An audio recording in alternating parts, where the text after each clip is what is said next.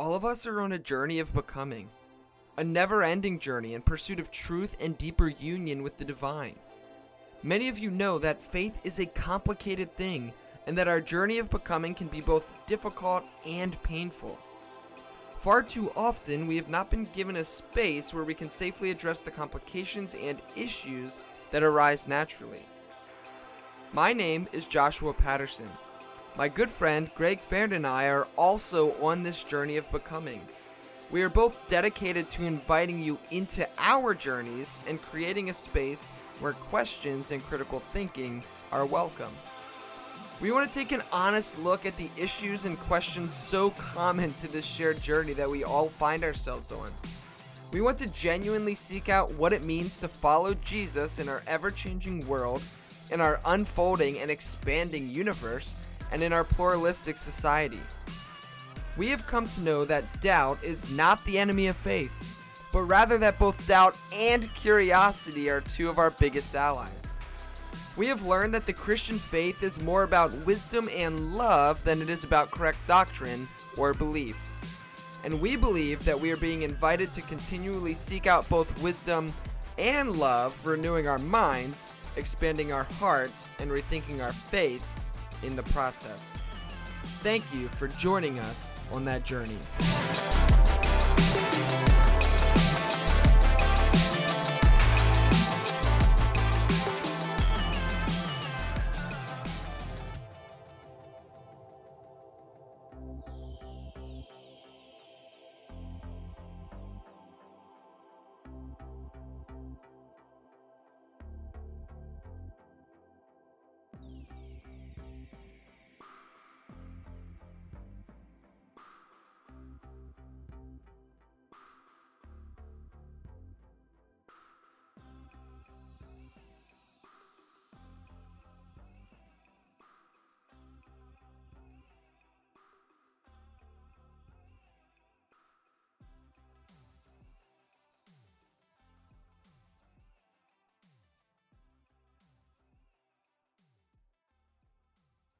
Recording.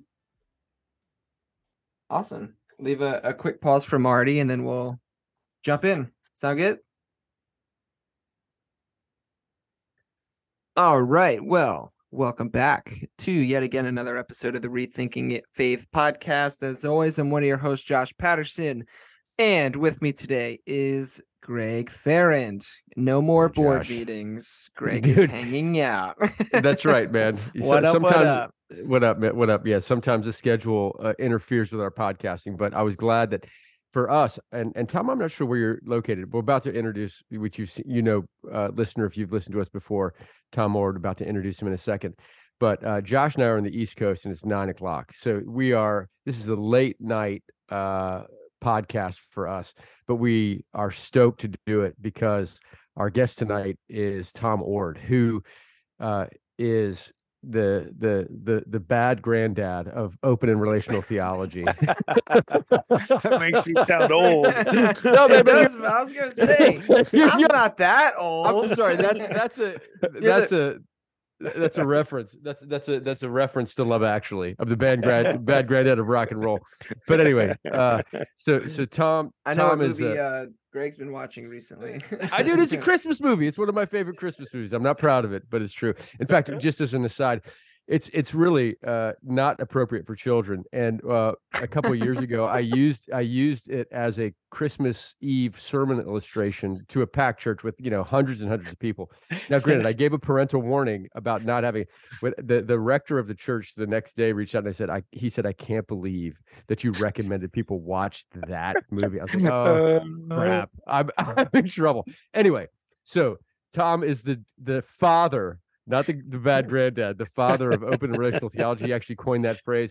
And tonight we get to talk with him about a book that is coming out, and we're very excited about it. In fact, dude, I'm telling you, man, like Tom, with process theology, open and relational theology, it finally feels like my mind, my heart, and my body are in alignment. I'm not having to do.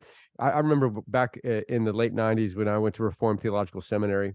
and I was approaching the Bible kind of as a constitutional scholar, chapter and verse, to figure out God's opinion the right way on everything. And you and the entire thing was this perfect inerrant word of God. So when the Egyptians were bobbing in the ocean, bobbing in the Red Sea, and we had to celebrate that, or when Moses was commanding people to run through the Israelites, slaying people with swords, you had to justify it in some way. And right. And I feel like what you offer, what you're describing, is something that is so resonant with what we are, the scientists are discovering in the universe, the reality of the nature of the cosmos. And it's also so, which, and then ironically, pulling us back to what I think is resonant within the very heart of Scripture, and many of the perspectives articulated there. So I'm digging it. And Josh, just for our podcast tonight, for the Zoom invitation, Josh titled it "Omnipotence is Stupid," which love it. I don't know. Maybe he'll make that. Maybe Josh will make that the title of our podcast. But we're going to be. It's not just ripping apart the concept of omnipotence, but we're going to be introducing our listeners to a new word, which I believe actually, I'm dead serious about this.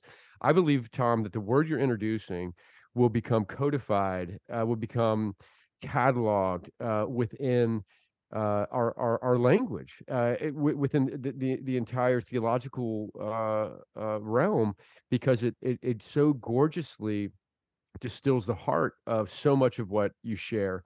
But I'm not going to spoil it with what it is. But dude, I'm stoked. But anyway, sorry, I'm a little fanboying right now. But dude, we're just so glad you're here, Tom.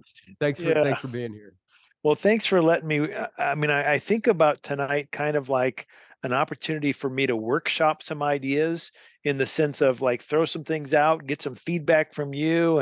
And I'm in the middle of writing this book, so this conversation will definitely influence things I say. And so thanks for the opportunity.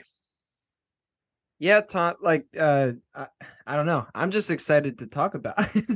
Good. And it's, it's fun. I think too, I mean, I've said this, I think the last like 2 or 3 times you've been on here, but you still hold the record for like the most prominent guest, as in like you've been on the most on Rethinking Faith. And so like, that's an honor. Thank you. Yeah. And I think, Greg, like Tom has to just become automatically like an honorary co-host, even though Tom's not present for every episode. He'll send you the card and the badge and the credentials. But no, yeah. So, Tom, you have a new book coming out called. So, correct me if I'm wrong. I don't remember the subtitle, but the main title is "The Death of Omnipotence." Is that correct?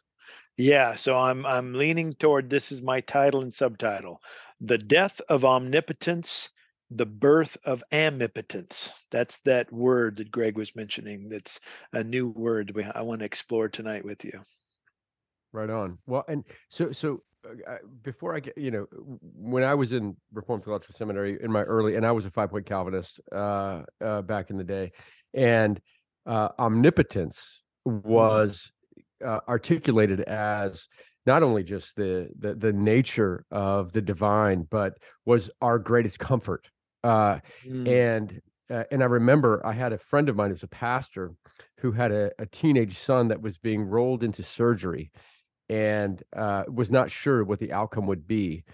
And I remember for him, he told me at that time that omnipotence, that God was all powerful, whether his son lived or died, would ultimately be his comfort. And I remember listening to that, and I felt some dissonance, when he said it. And I've got 3 boys of my own, and I was kind of trying to put myself in his own, in their shoes, and kind of in my own experience, like omnipotence on the surface, the idea that God is all powerful and holds all things within that divine control, or we could probably even say in my tradition, his control, that there's some comfort that if calamity befalls, if disaster happens, then there's some hope that there's some greater purpose or meaning to that suffering under the divine plan. And then of course you're having to like read the tea leaves, and if you can't read the tea leaves to find some silver lining in the suffering, then you just have to say, well, shit, I've just got to hold on to faith that God is good. But in my own journey, as I started experiencing, it was kind of like I found that to be kind of a shiny, it's almost like a shiny ball that on the outside was so beautiful, but as I pressed into it, it was full of shadow. It was full of pain. It was full of fragility. It was whipped cream. It was like my hands went right through it. There was no genuine solidity to it. I had to do so much denial, repression, and ignoring of reality in order to find any sense of pseudo comfort in omnipotence. And conversely, the idea that God is not all powerful on the surface seems chaotic. Seems dark and dangerous, but when you press into it, there's actually far more comfort, resonance, and I found internal harmony and hope. But that's so. Just as we come out of the gate with this, could you kind of nutshell for us your definition of omnipotence and why it would be a healthy thing for it to die? Yeah. Well, I'm glad we're starting with what I kind of think of as the psychological response to omnipotence, because what you are telling us is what a lot of people, I think, feel when it comes to omnipotence. Initially, a sense of comfort, God's in control. It doesn't matter how bad things are getting. It doesn't matter how confused I am. I don't understand the world I live in. I don't know why God doesn't stop Putin in Ukraine and God doesn't do X, Y, and Z, but God's in control. I mean, that's the way some people think. And it does, for many people, initially provide comfort. And then they start asking questions. They start going through horrendous suffering in their own life and the world. They start weighing the balance of justice in the world. And all of a sudden, it's not so comfortable anymore. And so, you know, there's still probably still, I'm sure there are still people who find comfort in it and go their whole life feeling comfortable. But I'm not one of those. It sounds like you guys aren't either. So, what do we mean by omnipotence? Maybe we should start there. In the book, I offer three ways of thinking about omnipotence. One is characterized by Augustine and a children's song that I was taught when I was young. The song goes, "My God is so big, so strong, and so mighty. There's nothing that he cannot do." Augustine says the same thing. God is omnipotent. There's nothing that God can't do. So there's one way to think about it. Second way to think about omnipotence is to literally take the words omni and potent and say that God exerts all power. Everything that happens is God. This we sometimes in theology call this theological determinism or monergism, and you'll find this view in a lot of Calvinist circles. God does everything. That's the second possible view of omnipotence. Third view is that God is in control or could control in any particular situation.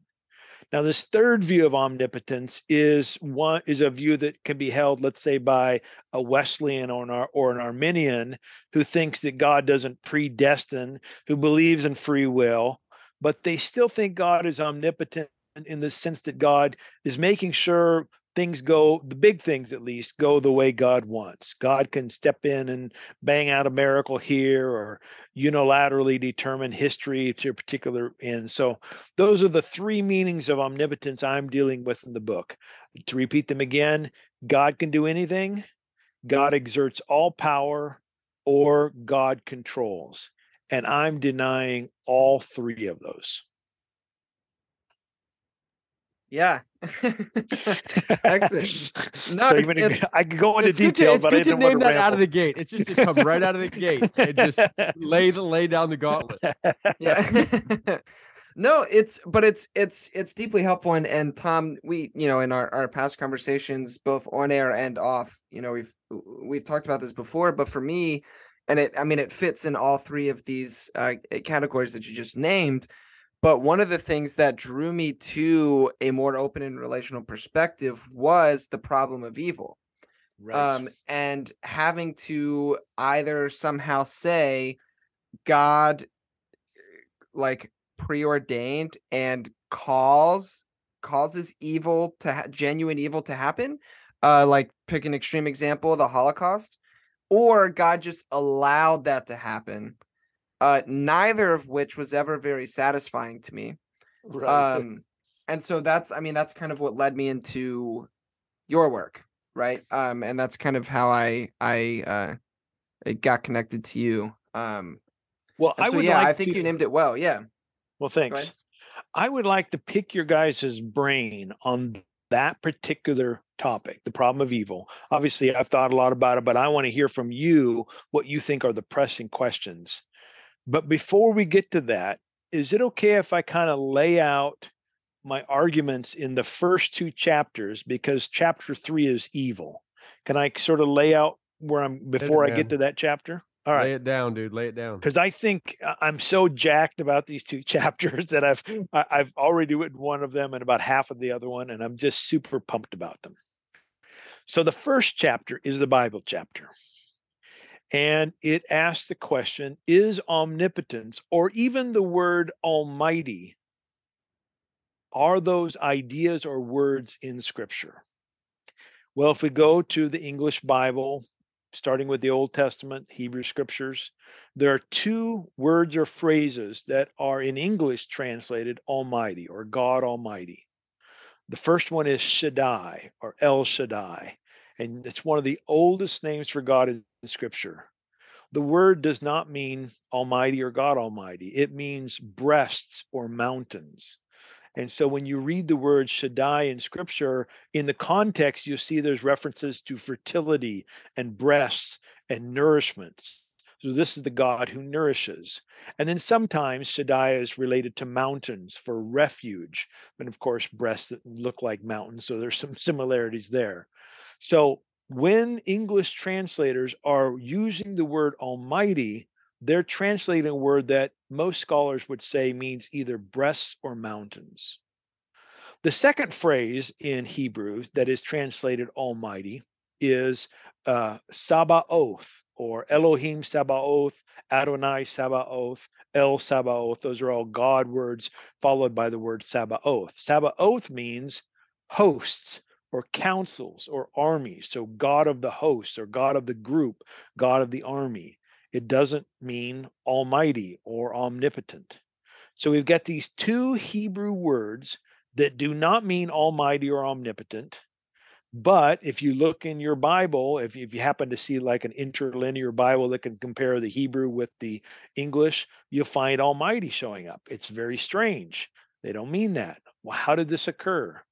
Well, in the 3rd and 4th centuries, when Greek scholars translated the Hebrew Scriptures, they chose a word Pantocrator. Panto meaning all, crator meaning something like hold or attain.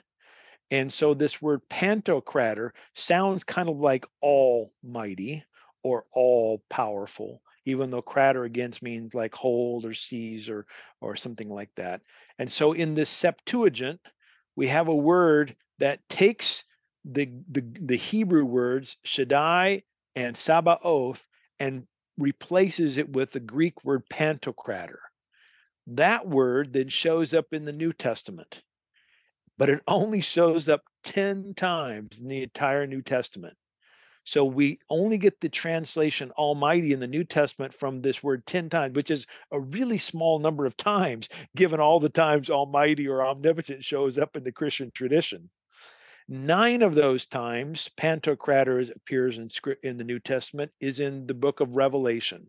And it's a comparison to the God of the age, or the rulers of the age that have limited power, but God's influence is universal. The only other time Pantocrator occurs in the New Testament, Paul uses it, and he's referencing the Septuagint. So he's referencing the mistranslation of the Hebrew words. Then in the 3rd century, or I believe it's 4th century. No, I've got to get my centuries. Anyway, a few centuries later, when Jerome is translating into the Vulgate, he uses the word omnipotence, from which we get omnipotent.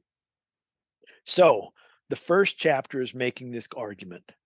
The word omnipotent or almighty isn't in the Bible. And even the ideas or the meaning of those words isn't in the Bible. Those of you who are those people who are listening to this who think they have to hold on to omnipotence because that's what the Bible says. I'm sorry, the Bible doesn't support omnipotence. That's chapter 1. Mm. Shall I stop there for a second before I? Boom. Yes. Yeah. I would love. No, I'd love to comment on that. Yeah, that's awesome, Tom. It's cool to. I love the tracing of like the etymology of words or how they come. How words come to be about, and it's interesting. I didn't know that. I didn't know that specific translation history that you laid out. And it's interesting, especially to me, because within my understanding, and please correct me if I'm wrong, but a lot of our understanding of like God within the Christian tradition, like the omni stuff, comes from like Greek philosophy and like these like ancient understandings of like perfection, a la like Plato and like Aristotle and such, right? And so it's not a surprise then to me to see that I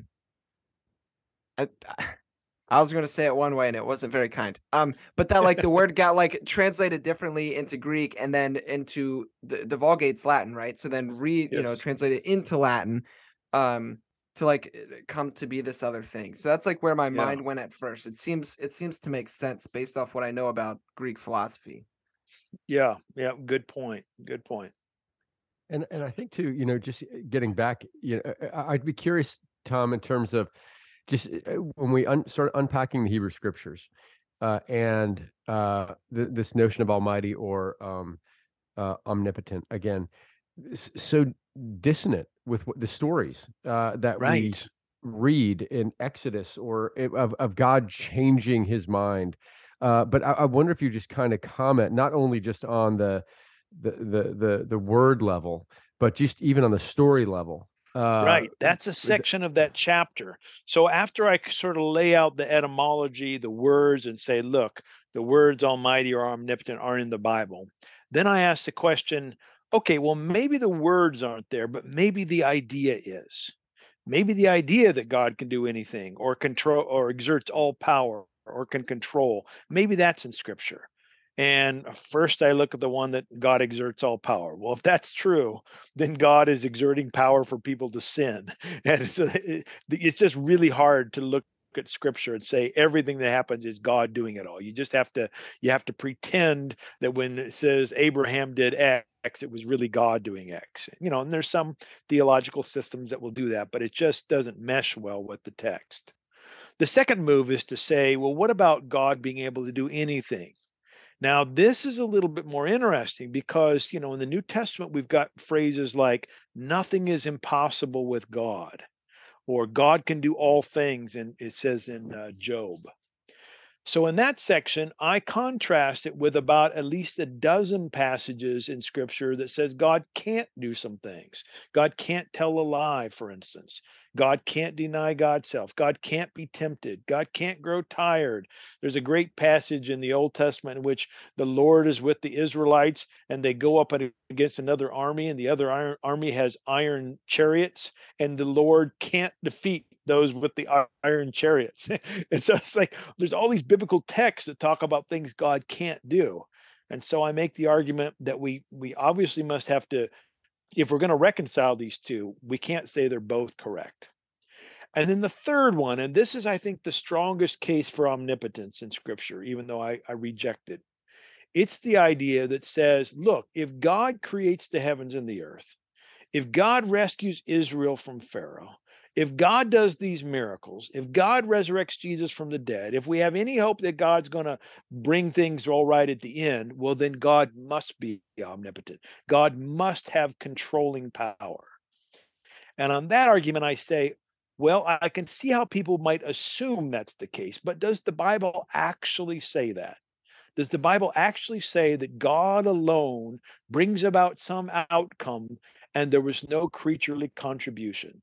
From the hardening of Pharaoh's heart to the creation of the world. And I say, I know of no biblical passage, front to end, in which it says God alone brings about some outcome and there was no creaturely contribution.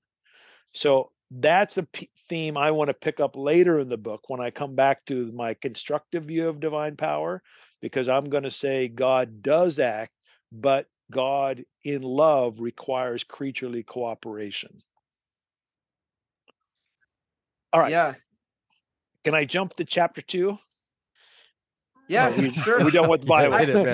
No, that's good. I've got about 100 more thoughts, but we'll save this. Dude, you got to keep rolling. Keep going. In chapter 2. Yeah, and can I comment? I just want to comment too really quickly on your use of scripture, Tom, because that's something that, like, even though, I mean, Mike, and this is not news to the listeners, but a confession of mine is like, I don't spend all that much time in the Bible. I've read the whole Bible more than once. I've studied it. However, I find theology and philosophy way more fun than some of the Bible stuff. Not to hate on the Bible, because there is fun Bible stuff. Like I talked to Daniel Kirk, you know, we talked to Daniel Kirk the other night about the Book of Romans. But what I appreciate is, like in your previous book, Pluriform Love, you use so much scripture. And I think that's really important for two reasons. One, it helps connect and build a bridge for people who that's still something that is very important for them. Mm-hmm. And I think that's huge, because a lot of the times within theological realms, you know, when there's like the other, so to speak, we just kind of ignore them and we're like, well, let's just write to the people that already agree with me. So I respect that. And but also I think it's important because even though theology and biblical scholarship are like kind of separated, I think that the two need to come together and inform one another. And so it's cool to see you engage scripture in a way that's meaningful. And also I think it's helpful then too, because then it can inform our theology and be like, well, hold a minute, like let's look at this for a second. There are a lot of people like my friend, or I'm not going to say his name, but I have a friend who's like, I read the Bible plainly. However, then they import ideas like omnipotence into the text when they're reading. Yes. And so the idea is not there on the face of the text. And I'm not saying they're doing it to be malicious, but I think it's helpful to point out that, like, well, if we actually look at this, maybe it's not quite as obvious as you are saying it is. So I really appreciate that with your engagement in scripture, because I know that's a difficult thing to do. So I appreciate that you take the time to do that in your work. So thanks. And Tom, just before you jump in there, it makes me think about, so I live in North Carolina, which is in the Bible Belt, right? So I saw a bumper sticker the other day, and this speaks to your point, Josh. The bumper sticker said, God said it, I believe it, that settles it. Right. And so which is this fundamentalist view that this is the Bible is clear as a bell. You know, you either believe it or you don't. And which I think one of the greatest, most harmful aspects, toxic aspects of any religious tradition, particularly within the Christian tradition, that says this is the one way, whether it is penal substitutionary atonement or you name that, this is the gospel, this is truth. And if it is varied from this, then you are off the Bible. You are wrong. And I had a conversation with Trip this morning from Homebrewed, and we were talking about, he gave kind of 7 different possibility perspectives on the incarnation. And he said all of them could be found gorgeously within different desert, you know, different fathers and mothers of the church, and gorgeously accepted. And he was just saying that you go with anyone you want. You know, look, they're all beautiful, and they're all biblical, and they're all historical. And but the freedom to begin to question, or I think one of the greatest dangers is when we think this is the way. And this is the only way, instead of the willingness to open up. And it reminds me, and I guarantee I'm just teeing you up, Tom. But it reminds me of back when you know, in the 15th century, when Copernicus and Galileo were discovering that the universe was not that the Earth was not the center, but it was a heliocentric versus a geocentric solar system, and that was so disturbing. That was so explosive that both the Catholic cardinals and Martin Luther himself and Melanchthon said, this guy needs to be locked up, put in prison. He's a heretic. because it was so threatening to the system. But we found that, of course, it was not threatening to the system, but that within the scientific discoveries, that theology and interpretation evolved to recognize the gorgeousness in the expanse. And in many ways, I feel like what you are describing is a part of that continuing evolution, and may that evolution continue for 500 more years from now, when people are discussing the new discoveries within, quantum physics and whatever. But to me, I think what you're describing is the freedom to explore, and that we're finding that the inherent nature of Scripture, that the dance within the Scriptures is inviting us to bring our presence to engage, imagine, a new creation, new possibility, to engage the story, the myth, and I don't mean myth as in false. I mean myth as the truest truth, in terms of sparking the depth of the greatest truth for hope. And theology's not done yet. There's still creative work to be done. And take that now. So run with that. So that being said, there's still work to be done. Theology is not done. And I'm not going to get into the canon closed, blah, blah, blah. But that theology is open. We're discovering, we're experiencing. So with that said, with kind of pushing against the arguments of omnipotence, and saying that they're recognizing the inherent toxicity, harm of that doctrine, I would say the pseudo comfort of that perspective. Where do you go in chapter 2? Chapter 2. So one of the definitions of Almighty is that God can do anything, and there's some biblical phrases that make it sound that nothing is impossible for God. And famous main theologians, from Augustine to Aquinas to Luther to people today, will say, "Well, God can do anything, and nothing's impossible." But they'll quickly qualify that. They'll say, well, God can do anything, but God can't make 2 + 2 = 7. But God can't make a married bachelor. But God can't make a square circle. These are contradictions.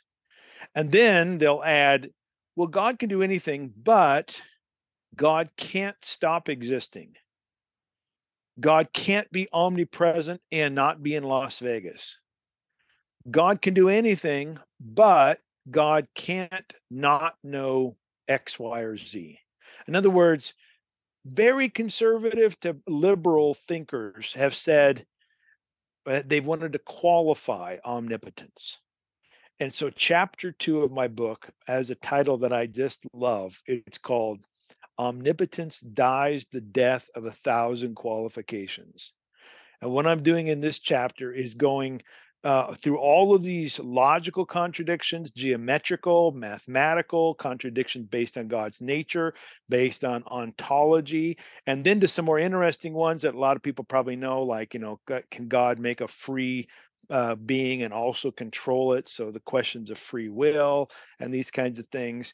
And I'm just listing qualification after qualification. Many of these aren't, the vast majority aren't new, but I'm cataloging them. And at the end of the chapter, I say, okay, do you really want to say God is omnipotent after I've got all of these examples? And I could give thousands more of qualifications people make to omnipotence. And then I say this: what makes omnipotence particularly odd is that the word to most people means without qualification. So in other words, omnipotence sounds like it's unlimited, and then you're placing all these limits on it. So it undermines the very word. I call it dictiocide, which means the death of a word. And so that's the whole chapter, is looking at philosophical objections to omnipotence based on contradictions, based on God's nature, based on the God-robe relationship, based on God's relation to time or not relation to time, and saying, okay, you're just fooling, you're just playing games if you want to continue to use a word omnipotent and then make all these qualifications to it. All right. Chapter 3 is the problem of evil. And this is where I really love to hear your guys' thoughts. I guess what I'm looking for here You've read some of my work on this in the past. I'd like to hear from you guys what you think works well and what you think maybe I've missed or haven't emphasized enough. Maybe questions people have from your listeners, like, you know, Tom never really addressed this issue.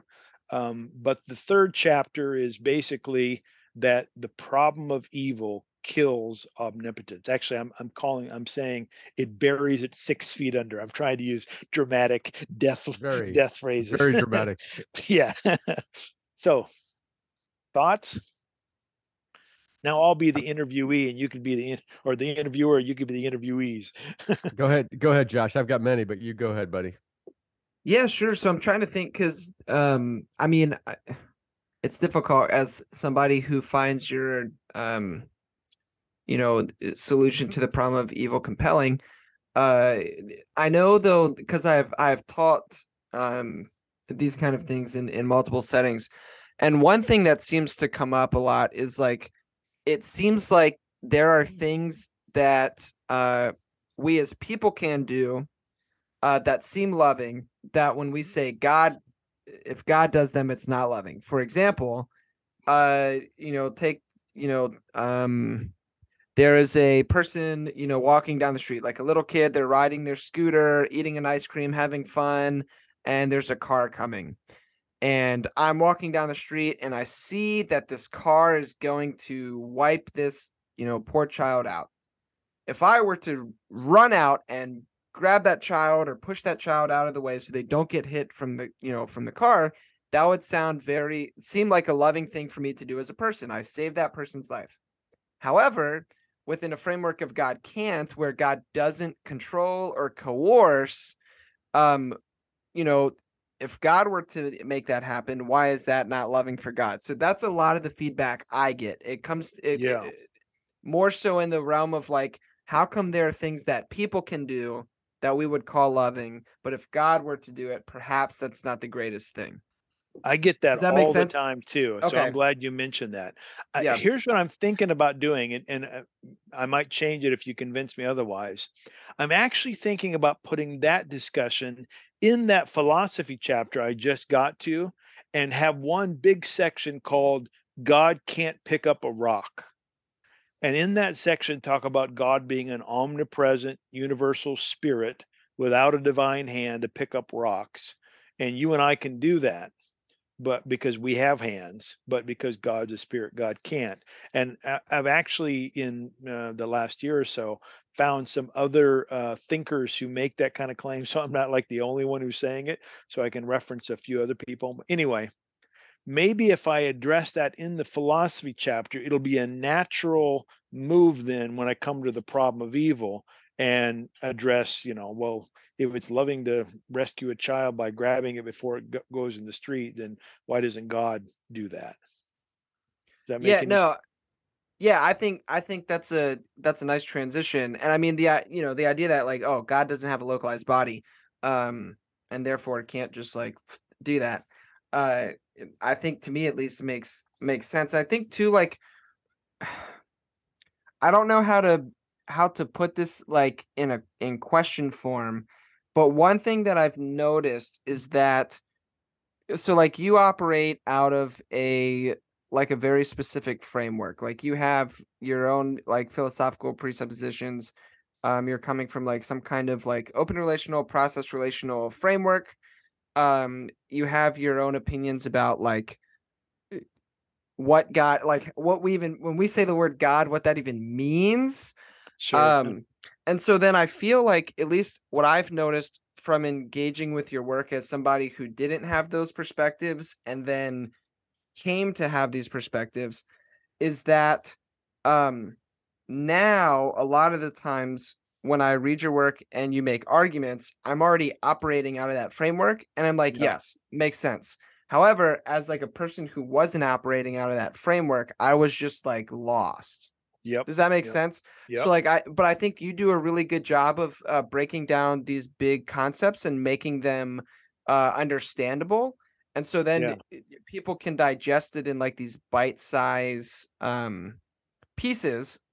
And that's what helped me drastically. But I think maybe some of the disconnect comes sometimes when it's like there's this framework that you're writing and operating out of, and then there's people who just I have the same problem when I try to talk to friends about it, that their idea of God is just like a dude in the sky kind of thing. Yeah. And it's like that's not fair, but you know what I'm saying. So I don't know if that's helpful, but that's just something that I notice.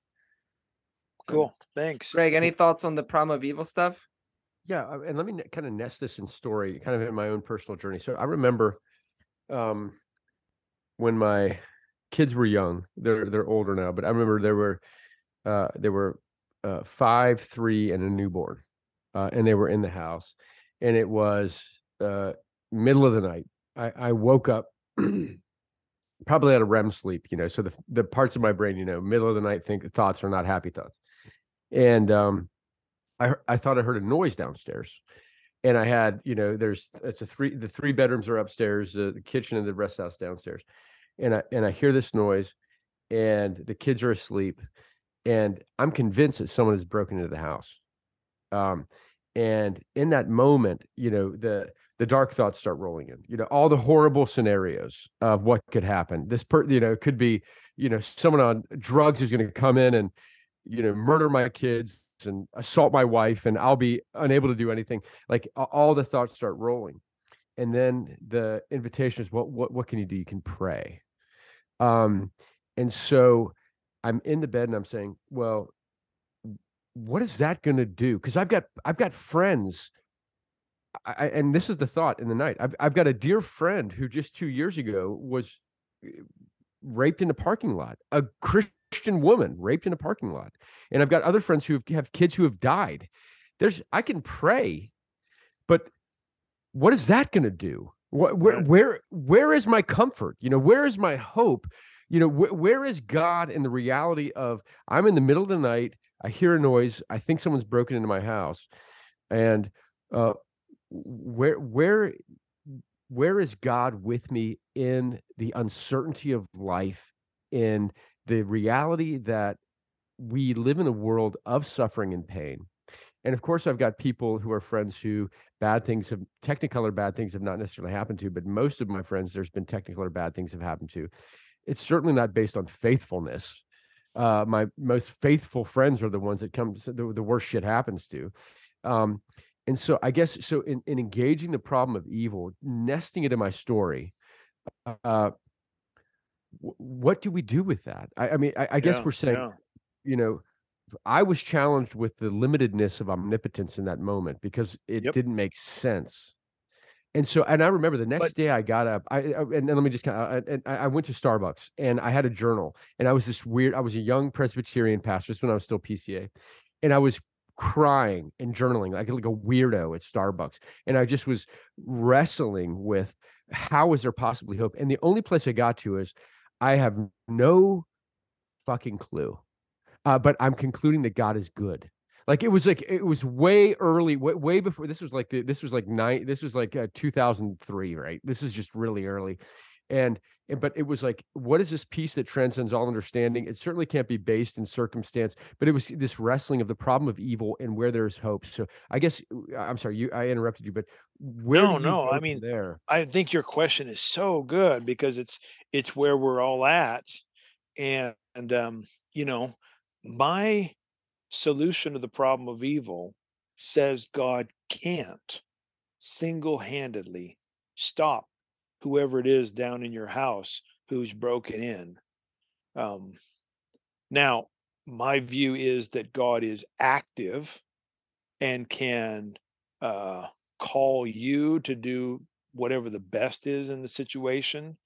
Give you ideas on how you might respond in the least violent way possible, that God is active in relation to the intruder and calling the intruder not to do anything harmful, but the intruder can decide not to cooperate with God, so God can't stop the intruder.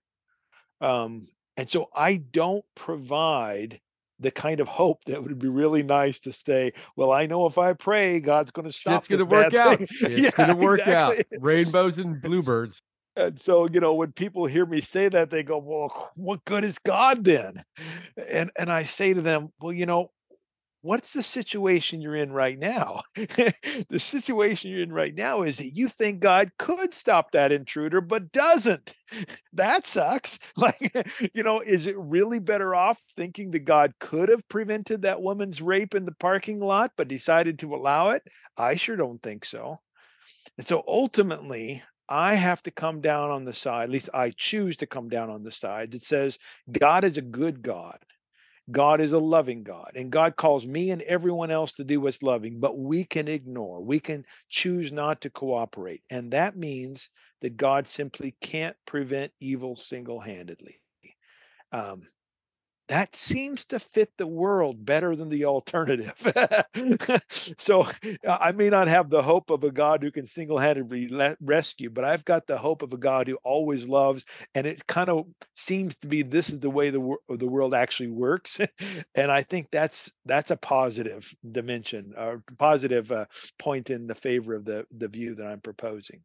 Nice. And I think it's far more resonant with reality. And yeah, it's not a Santa Claus God that is going to, you know, promise you your favorite present. But I also think that I do think it's way better than the idea that God could have prevented that tragedy, but didn't. I do too. Yeah, I think I've said this before on this program, but I want to say it again. I had a conversation with a former theologian colleague maybe about 10 years ago, and we were talking about these issues. And I was explaining, you know, the God I believe in, as I just mentioned. And he says, half joking, half serious, he says, "Tom, your God is just doing the best he can." And I responded, "Yeah, your God could be doing a whole lot better, but chooses not to." Mm. And ultimately, I think that's the issue.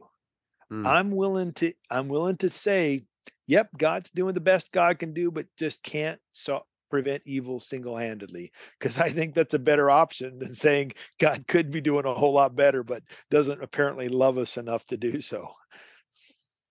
Wow. Yeah. I concur with that. That's far more compelling for me. And one, just, I guess, another question when it comes to like problem of evil stuff, as you were speaking, that came to mind is, and correct me if I'm wrong, but within your perspective, you hold to this idea that like creation and God kind of like necessarily coexist together, right?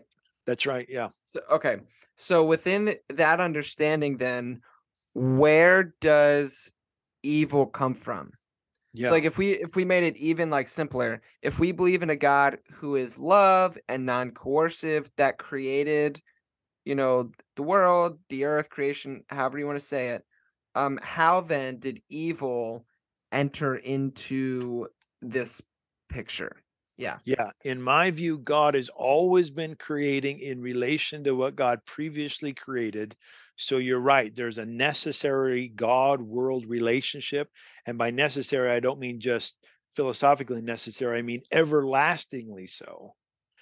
And that means, in my way of thinking, the possibility for evil is always present to the creaturely others. The possibility for evil is baked into the created order, because there's value claims, there's choices being made, there's agency, even at the smaller levels. So the question of where did evil come from, I would say the question is, how did the possibility of evil even emerge? And the answer, in my view, is it's the possibility is baked into creation itself. Not the necessity, but the possibility for evil is baked into creation. And I don't know that that's that odd of a claim. I think a lot of people would want to say, you know, being creaturely means the possibility to do evil.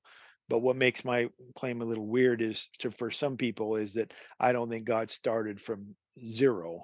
I don't think God created out of nothing. If I did, then I'd have to say God is the one who made evil a possibility.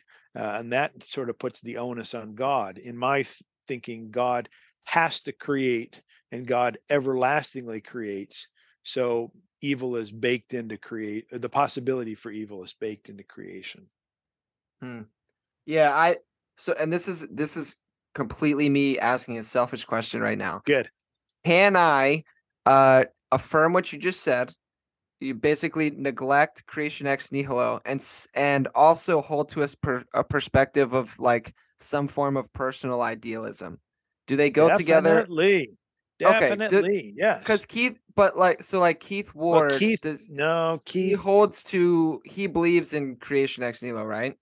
I could pull up some emails where he says I've convinced him to give up on creation ex nihilo. Okay, cool. Because I've read a lot of Keith Ward. That's where some of my more like where my thinking in those regards has come from. Yep. And so, but I've always been so convinced by your argument about that. And so I'm like, yes, what do I do? I've convinced Keith as well. So most excellent. Cool. Well, before I get to the last chapter, let me say one other thing about the evil chapter. You guys know that I've been working on the evil stuff for a while, and I've sort of addressed a variety of dimensions, but there's one area that I've not really done much on, and that is the issues of evil understood from a civilization or social or government kind of perspective.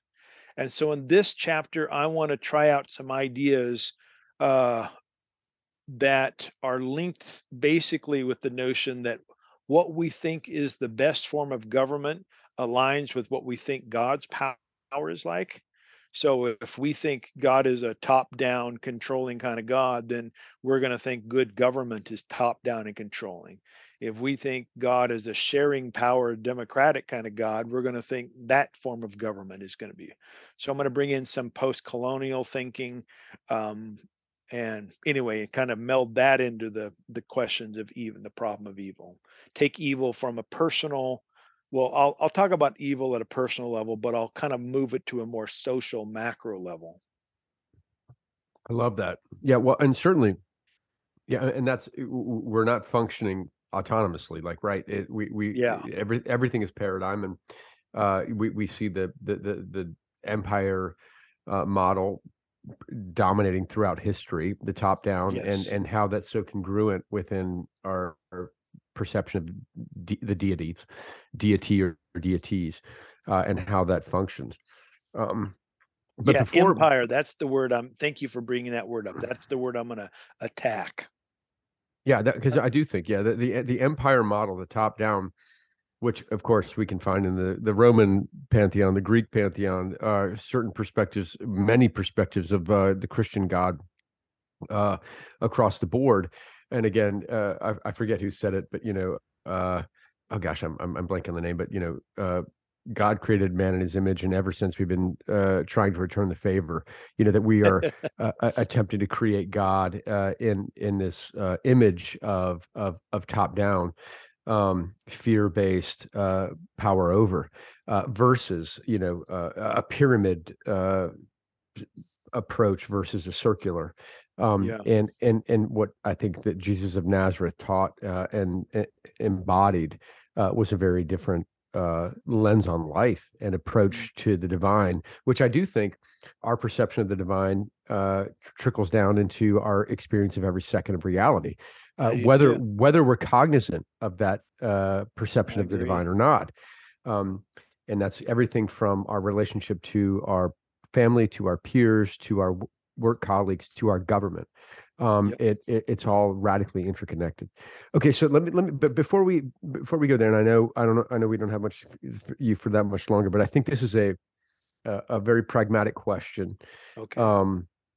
That a lot of our listeners ask as they engage open and relational theology, particularly this idea as we begin to see the death of omnipotence and the birth of omnipotence. Oh, which by the way, I realize we've not defined that yet. So we've got to define that. We'll get there. Before we define it though, why, as I was wrestling with that night in the middle of the night when I heard the potential and by the way, there was no burglar. It was my delusion. It was, I think, a dish fell in the sink and crashed. Yeah.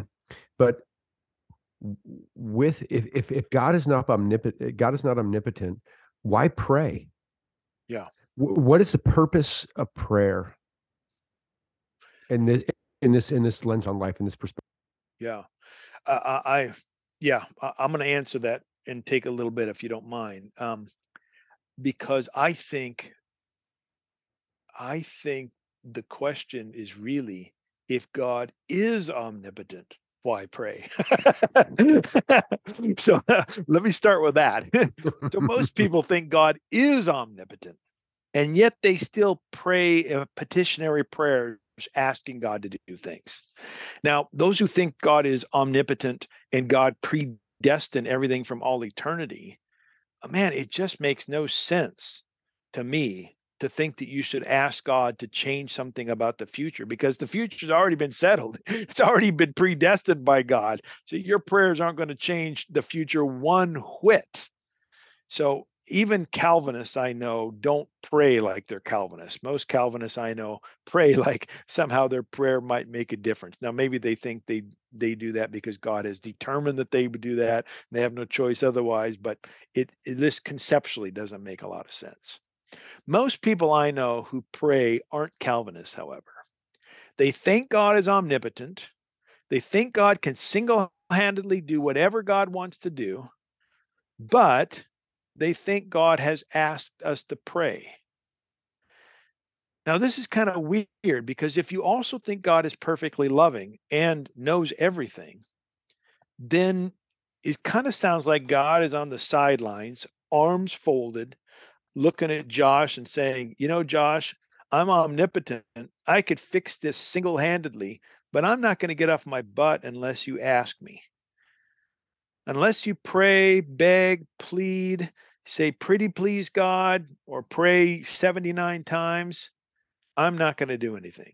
Now, that just does not sound like a loving God to me. But that kind of omnipotent God can up and do anything God wants to do. So what happens to most people I know who think through these scenarios, they go to a model that retains omnipotence, but they kind of become functional atheists. They say, my prayers don't affect God, they only affect me.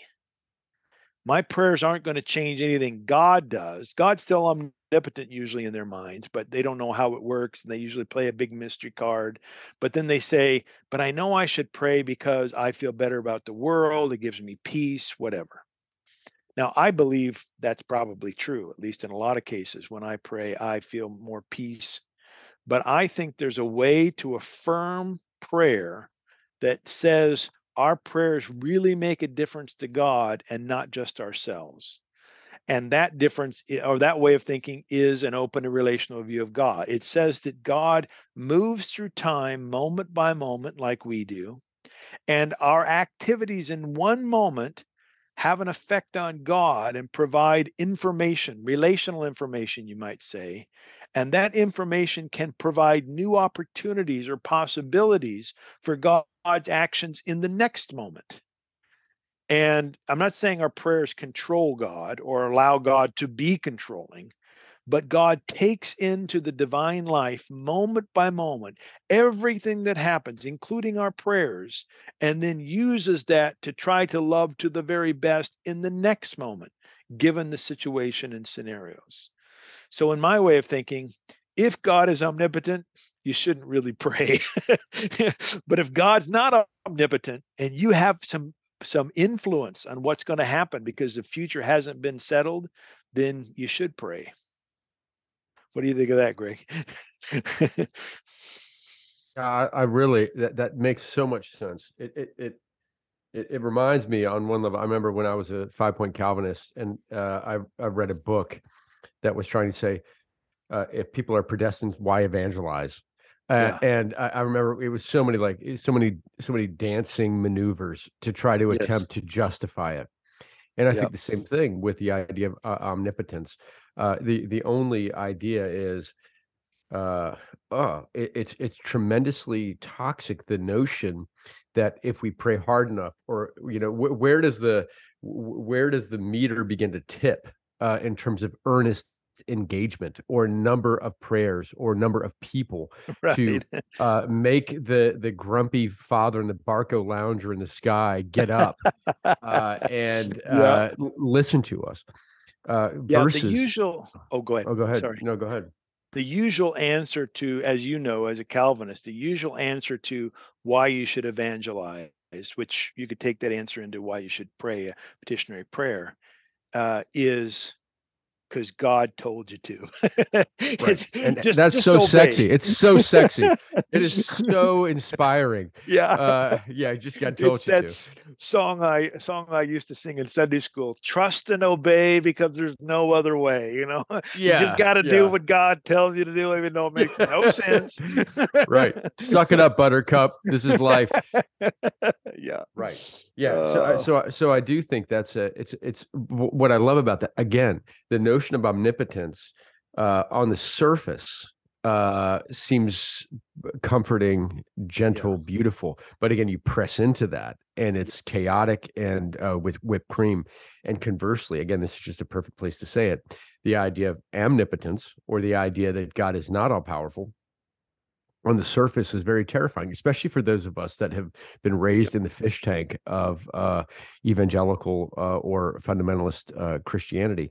But when you actually begin to explore it, it is congruent. It is authentically comforting, not in a bullshit way, not in a mamby-pamby way that is Santa Claus way, but in a way that actually invites our own agency and announces our own participation and engagement in the process. We are not recipients, we are not victims just waiting for rescue, that we are agents with the power to participate and make change in the present moment.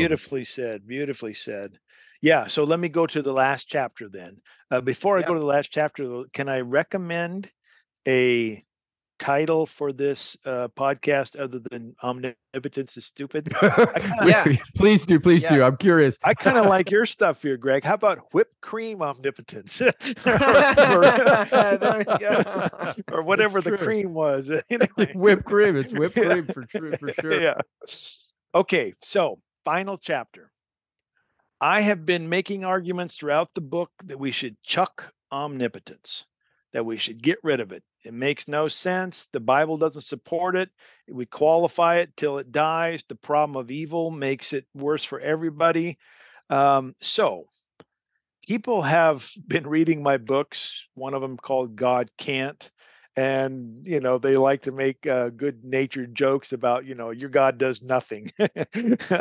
And, you know, I realize I really need to have a clear articulation of what I think God does, not just what God can't do. And so this word omnipotent is a word I coined to try to say God's power is the power of love.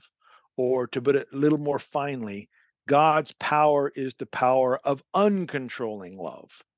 So the notion is that God is influential at all levels of existence, from the most complex to the least complex. God exerts influence throughout all creation at all times, but never in a controlling way, never in a way that exerts all power, that does anything possible, controlling. God's influence empowers us and all creation. And then, as you were saying so well, Greg, we then have a role to play in responding to God's empowering moment by moment. That means that our choices make a difference. The future is going to be partly determined on how we respond to this loving presence in our lives and in all creation. I can say God is the strongest because God is omnipresent and exerting influence everywhere, whereas you and I were localized. So I have a very powerful God. It's just this God is never controlling, in fact, can't be controlling. So that's the notion of omnipotence. AMI is the Latin for ami, for love, like you get in words like amicable or amity or amigo. And then potent is the word for power in Latin. So omnipotence is the power of love, uncontrolling love, as I see it. Dude, so good. So I do think that's a very different lens. And in my own journey, my deepest hope is that the nature, you know, the nature of the universe, the nature of the divine is love. And that's the nature of creation, the cosmos, and of us, you know, in the Imago Dei, in the exploration of what that means, but what that means to actually then translate into agency, as you were describing. That means that at every moment, again, for me as a Calvinist, two decades ago, but as a 5-point Calvinist, for many of my years, there was this notion that God is in control, and I am just trying to, pretty much the world's going to hell in a handbasket. I'm just trying to get as many people to get into heaven with me as possible, to believe the right set of doctrine, to get into heaven. And this notion is, it rescues us from what Brian McLaren calls the evacuation plan for the next life, which is invites us into the present moment to live in a very different way, that we actually have power. Yes, and I don't know if I wonder unpack if you're that, like, man. Unpack that. Yeah, I wonder if you were like me in that when people sort of question that omnipotent, sovereign, God in control model, or that view of God, I was told if you questioned it, the alternative was, oh, well, your God does nothing. You know, you think you can do everything in your own power. Your God's a little weakling. And this is not just like your uneducated sort of Christian in the pew who makes this kind of claim. I was at a conference at Trinity Evangelical Divinity School in Chicago, pretty big deal. I was on a panel with a guy named, you guys probably know him, William Lane Craig, Bill Craig. Mm-hmm. Bill, here's my argument. And he thinks I'm advocating deism, which is the idea that God is uninvolved in creation. Because apparently for him, either God can control or God does nothing. And I want to say no. Right. Yeah, I want to say there's a third alternative between omnipotence and impotence is amipotence, a God who really is powerful through the power of love, not a do-nothing God who sits up on Mars eating popcorn, but also not this manipulative God who's controlling everything all the time. This is a God who, through the power of love, is influencing all creation and calling for our response. Yeah, which I think too, and you know, we've talked about this a million times on this podcast, Tom, but I think that is so much more a biblical perspective. This idea that people are being invited and called to, you know, be representatives, to bear the image of God and to creation, like that. I'm not a Bible scholar, but that seems to be like a big deal within the pages of the Scripture. I think so. Yeah, I think so many of us have gone to the Bible with this notion of omnipotence in the back of our mind.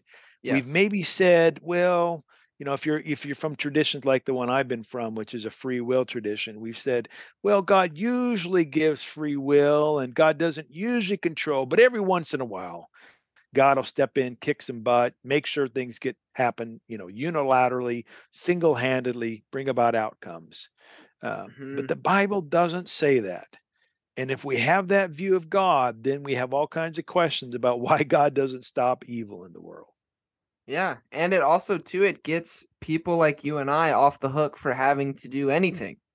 Because it's like, oh, if God is in control, then like, who cares that my, you know, African-American neighbors are being oppressed, or who cares that like these gay people are being lynched in the streets, because God's in control. So it doesn't really fucking matter. Right, but like when you're like, well, wait a minute. If in each and every single moment, God is active and present, you know, trying to bring about the most beauty and love and goodness and whatever, and then God is luring us into that, the invitation is there, we can participate, but like God requires our participation, our fidelity, whatever you want to call it, then it's like, oh, well, here's an actual transformational vision for what it means to be truly human, which I think was Jesus's whole thing. You know, yeah, so and think about, you know, those people who continue to have omnipotence in the back of their mind, who say God's in control, but they do want to say bad things happen that God doesn't want. So, you know, maybe we'll talk about racial violence. We'll talk about George Floyd. You know, they'll say, well, God is omnipotent, and God could have stopped what happened to George Floyd, but God allowed it. We can trust that God's in control because the really important stuff God will make sure happens. But then what that says is that all the things like George Floyd really wasn't that important to God, right? And that just doesn't sound right. That doesn't sound like a God who really loves all of us all the time. So to say that God needs us, needs our participation and cooperation, that means our agency matters. So that's so good. And, you know, at Second Breath, we're all about spiritual practice. We're all about kind of the alignment of the mind, heart, and body, and beginning to pay attention. And of course, we know in the West, we always talk, we're radically head-centric. You know, we live in the realm of ideas. We believe if we understand something well enough, we'll experience transformation. Well, we know that's rubbish. You know, that information alone never actually transforms us. But Tom, in your experience, as you're engaging this God of omnipotence, and in the present moment, like, what does that look like on the daily basis? Like internally within you, like as maybe you're having some frustration with a colleague, or someone cuts you off in traffic, or you get in line at the grocery store and it's 10 people deep, or you get a call from someone you don't want to talk to. You know, what does on a real present tense level, how does it unfold for you, this invitation of God to participate in creation in a new way? And I'm talking on the mundane level of the everyday. Yeah, well, you know, some things have kind of become second nature to me, and other things I am more conscious about. The ones that have become second nature to me are, I don't ever wonder when bad things happen, if these bad things are happening as a part of God's plan. You know? Freedom. Yeah, like that never crosses my mind anymore. Earlier in my life, it did. You know, if I went through a horrible situation, I would say, oh, maybe God's punishing me, or, you know, this is a part of some plan for somebody else. And then I'd have this sort of lack of confidence and mistrust of God, but I don't even think that way anymore. My next step, and this is sometimes more conscious, is I say to myself, okay, well, if God's in controlling and God is present and active and wanting to influence toward the good, how might I imitate God? That's a big thing in my theology, imitating a God of love. What might it look like for me to be non-controlling, persuasive, wooing in a winsome way, influence things as best as I can toward what is going to move toward flourishing, well-being, wholeness, beauty, goodness, forgiveness, reconciliation. So my kind of response is first, and again, this is really not even conscious anymore because it's become ingrained.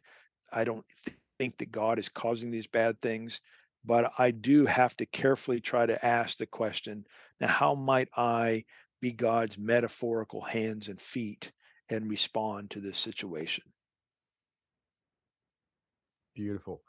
Yeah, thank you. And I think it's that pragmatic, right? I mean, on one level, it's organic and intuitive, but it's also very intentional on the daily. And I remember another interview I had with you with Second Breath. You talked about kind of your daily engagement was this, not rubric, this lens of love. You know, what does it mean today for me to love, to embody love and live out of love? And that is your compass. That's your North Star. Yep. And that's resonant with this theology. I mean, maybe just kind of just spend a second talking about that. Yeah, that's at the heart of this theology, as far as I think about it. You know, people come to open a relational theology through a bunch of different lenses or avenues or quests, you might say. Some people have the problem of evil at the center, and that was important for me. Other people are trying to reconcile their faith and science. Some are asking questions about their moral intuitions. Can my moral intuitions fit a religious tradition? Because the way some Christians talk, it doesn't sound like my moral intuitions can be trusted. So there's all these different ways. For me, it's the questions of love that bring me to open and relational thought. Conceptual questions, but also very pragmatic questions. What might it look like for me to live a life of love? Right now, in a conversation with both of you, what is the loving things that I could be doing? And that goes down to really nitty-gritty things like, you know, how am I, like right now I'm using my hand to emphasize things. You know, is that the best way to communicate in this moment? You know, I turned down the heat a little bit ago because it was getting too hot in here. I was loving myself there because I was thinking this is way too hot. So I'm making choices for what's good and helpful to promote overall well-being, which includes my own often. And that's the way I see my way of living in the world in relation to God, others, and myself. Yeah, I dig it, Tom, and I think too, and I've told you this before. I'm not trying to kiss your ass, so forgive me, but I think it comes, one of the reasons I continue to engage with your work is because I think in all of my interactions I've had with you, you put forth and show the characteristics that you claim are important to you, and so I appreciate that. And I think I think it matters because I've engaged people who say nice things and then are assholes, and probably I might be one of those people, so I'm trying every day to get better. Josh, no. But so Tom, I have like two questions that I'm interested to see if you engage within your book, and they're about to lay them on me. Two tiny questions, but I don't think they are because they're massive fields of study. So the first one has to do with within the realm of like atonement and soteriology. Okay. So because that's one thing that I get asked all the time when I talk to friends about this kind of stuff. And I know too, like within an open and relational perspective, but also within a lot of process perspectives, people, including myself, are very weary of any kind of theory that suggests that something like divine violence or sacrifice is necessary or good or something like that. And so within this perspective that you're bringing forth, God's not omnipotent, but is, love power, offering love power. What does something like atonement and soteriology look like? Yeah, I'm not going to address those in this book, but I want to write a book on that subject before I die. Excellent. So, okay. I will read it whenever you write it. I actually have another idea though. I think Josh Patterson should pursue a doctoral degree in open and relational thought and address that question. I agree. Josh. Yes. No, I think that right now Tom is a conduit of the divine wisdom of Sophia, and that is prophecy. That we just witnessed prophecy. As Tom taps in and gives in to the lore of God in each passing moment. That's right. Tom, yeah. I honestly would. All right, so it's funny you say that because I've messaged you a few times. I would love to do that. I am actively pursuing options to put me in a position to be able to do that. But it's funny, not necessarily atonement, but what's funny to me is that atonement theology was something that when I was still a pastor, I was very passionate about. Did lots of work around atonement, and then I kind of stopped because it's too much to go into, but I was like, this is a big fucking adventure and missing the point, and I'm so confused. And then I got asked to teach a class on atonement for my friend Jace, and then Trip puts me on an atonement panel with 3 different theologians and scholars at Theology Beer Camp. And so atonement keeps coming up, and so it sounds like to me, your idea.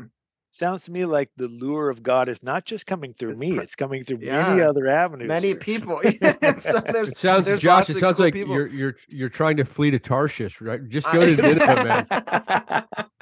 That's what I think is happening. Well put, Greg. Well put. Yeah, good deal. So I think you're on. So we'll leave it at that. I think you're onto something. Okay, what's the second question? So the second one has to do with the realm of eschatology. Okay. And actually, like a listener asked this as well. Basically, within this perspective, how they phrased it is, how sure can we be that God wins within Tom's perspective? That's the language question. That they use. I love it. Yeah, I love it. And it all depends on what it means for God to win. To win, right? So, yes. Yeah. There's a lot of assumptions baked into the question. Yeah. Here. Well, I think that's the question. If it means for God to win, that God always loves all the time, then my perspective offers that kind of win. And that may seem like so obvious, like every perspective offers it, but I don't think they do.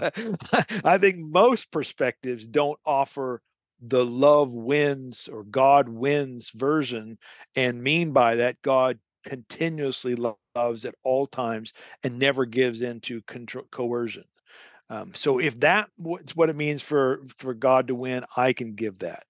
If it means that God wins, how sure I can be of that is that there's guaranteed that everyone will cooperate with God by living a life of love freely, then I can't offer that guarantee.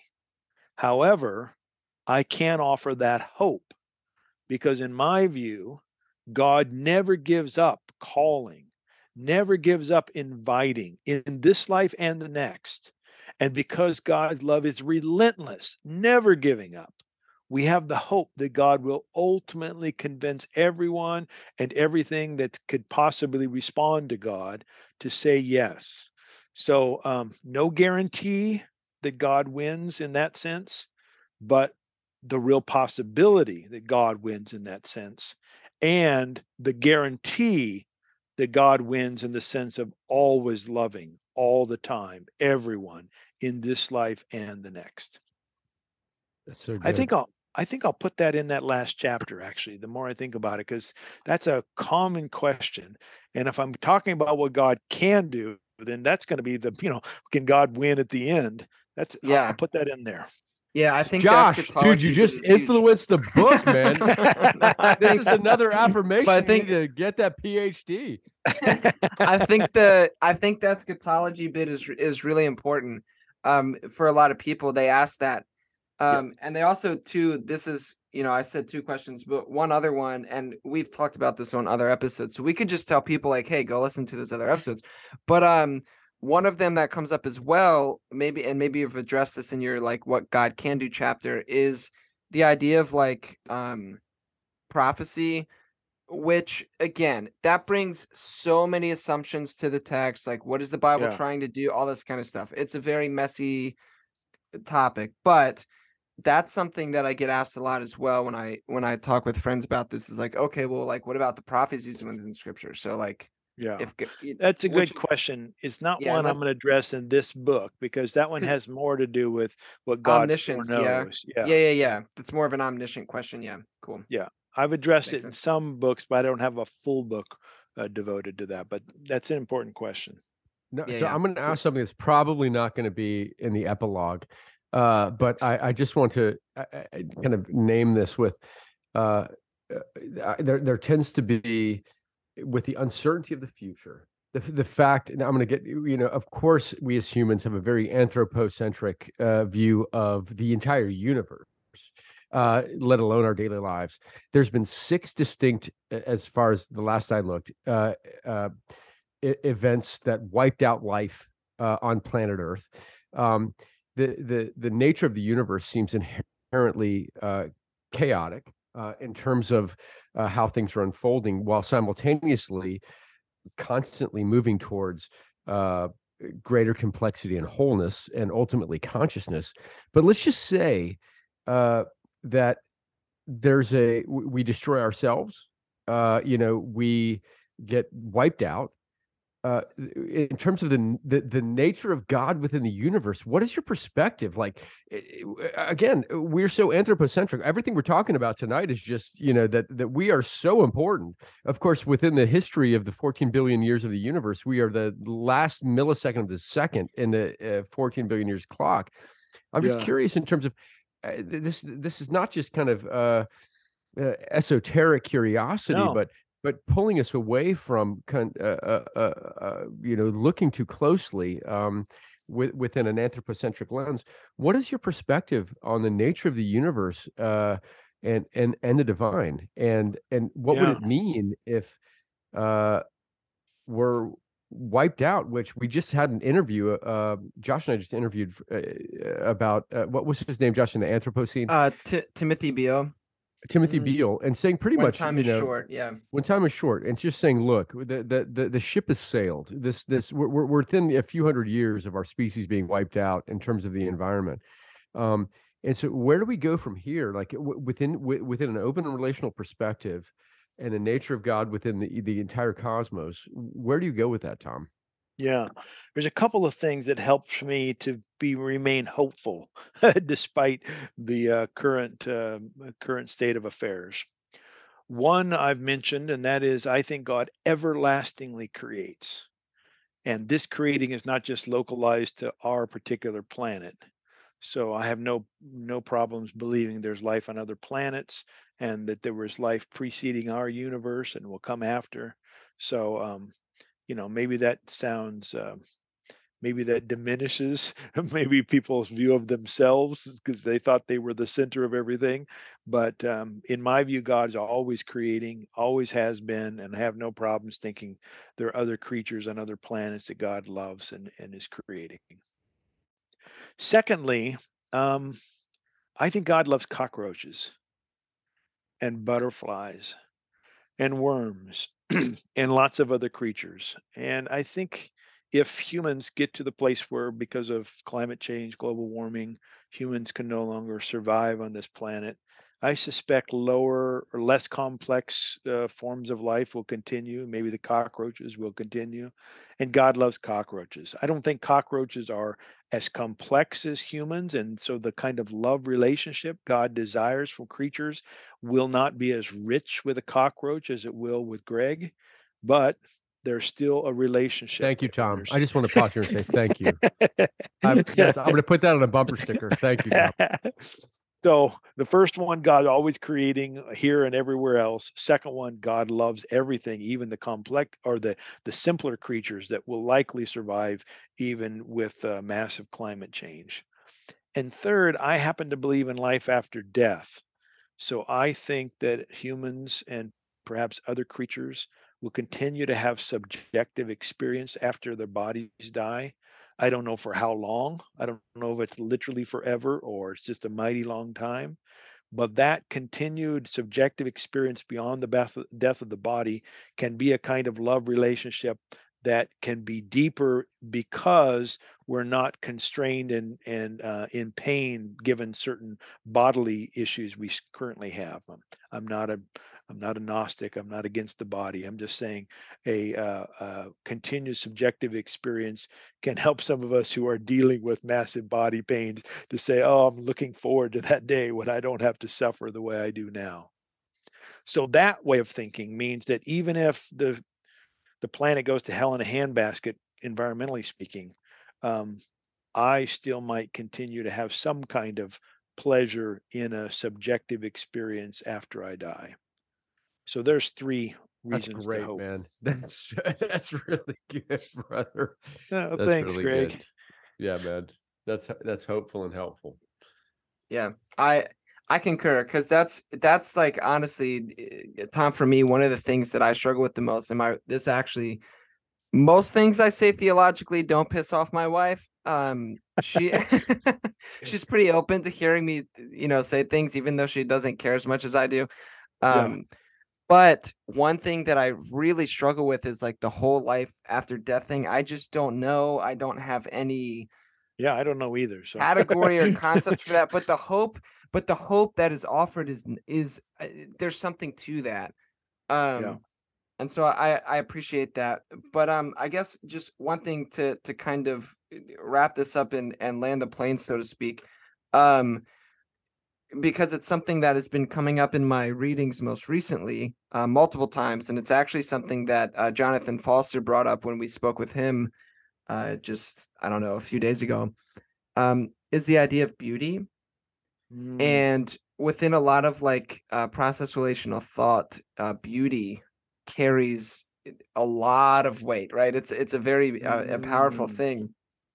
And so a lot of what you offer and what a lot of what I find appealing about, you know, the uncontrolling love of God and God can't and pluriform love and, you know, omniscience is dumb, or I mean, omnipotence is dumb,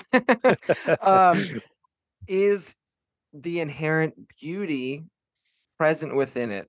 So where, like, is beauty something that you take seriously and consider within your work, especially with something like this when you're offering love power to people in the world? Yeah. Is it okay if I get kind of philosophical just for a moment? Drop it like it's hot. Yes, I love it. Hit it. All right. Philosophically, for millennia, there's been a triumvirate of truth, beauty, and goodness that philosophers have said are at the very heart of what matters most in reality. What things are true, what is good, and what's beautiful. And you've mentioned the beautiful aspect of it.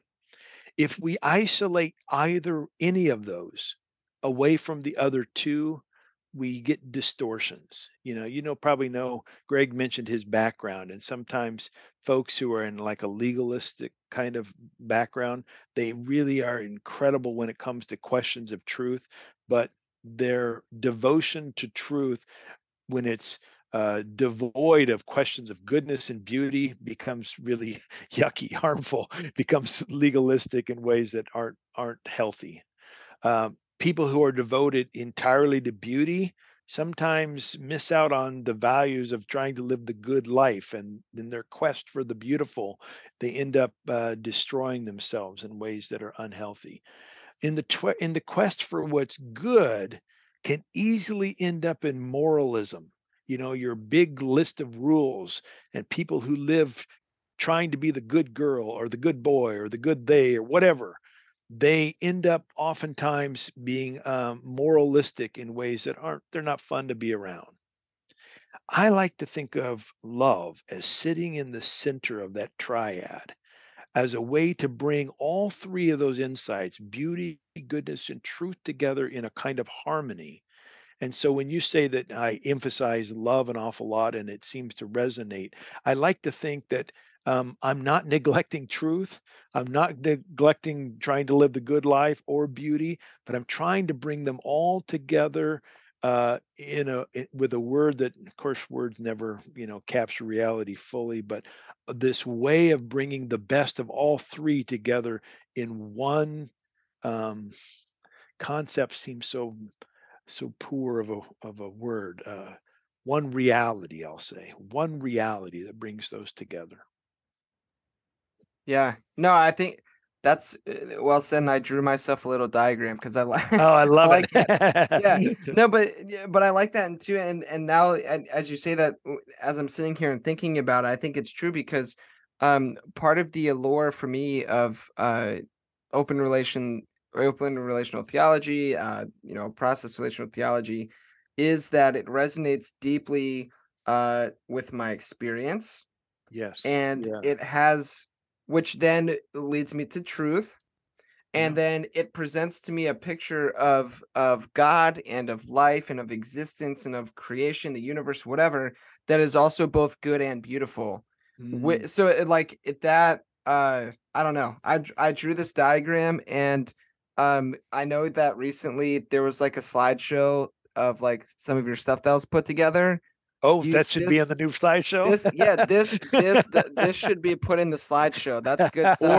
Or that's in the introduction to your dissertation. There you go. God, all right. No, that's your dissertation, Greg. That's your. Yeah.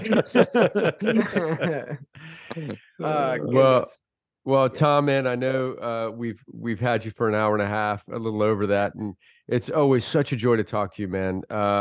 Well, thank you for letting me workshop these ideas and giving me some ways to articulate them better. I appreciate it. Well, it's most definitely. It's a gift to us. I think it's a real gift to our listeners.